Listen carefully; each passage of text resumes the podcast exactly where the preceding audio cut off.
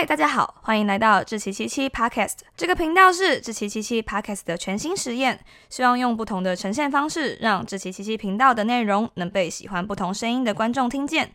这里内容不打折，每周一到五陪你聊聊新闻时事、社会议题，或是一些轻松有趣的生活新知。那今天这一集我们要来聊聊的主题是炸鸡。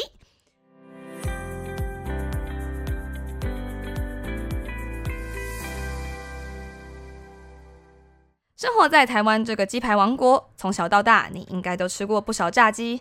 在台湾炸鸡的选择非常多元，有可以大口撕咬的美式炸鸡，有逛夜市必买台式咸酥鸡，还有近几年很流行韩式炸鸡、日式唐扬鸡等等。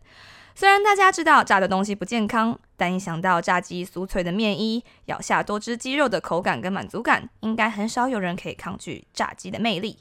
不过你知道吗？其实炸鸡这个简单的食物背后有着很悠久的历史，像是在台湾看到的台式咸酥鸡，它的来源竟然是跟战争有关。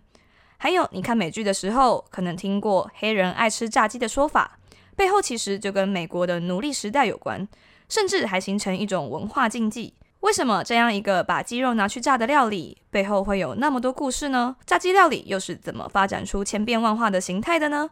今天就让我们一起来聊聊炸鸡冷知识吧。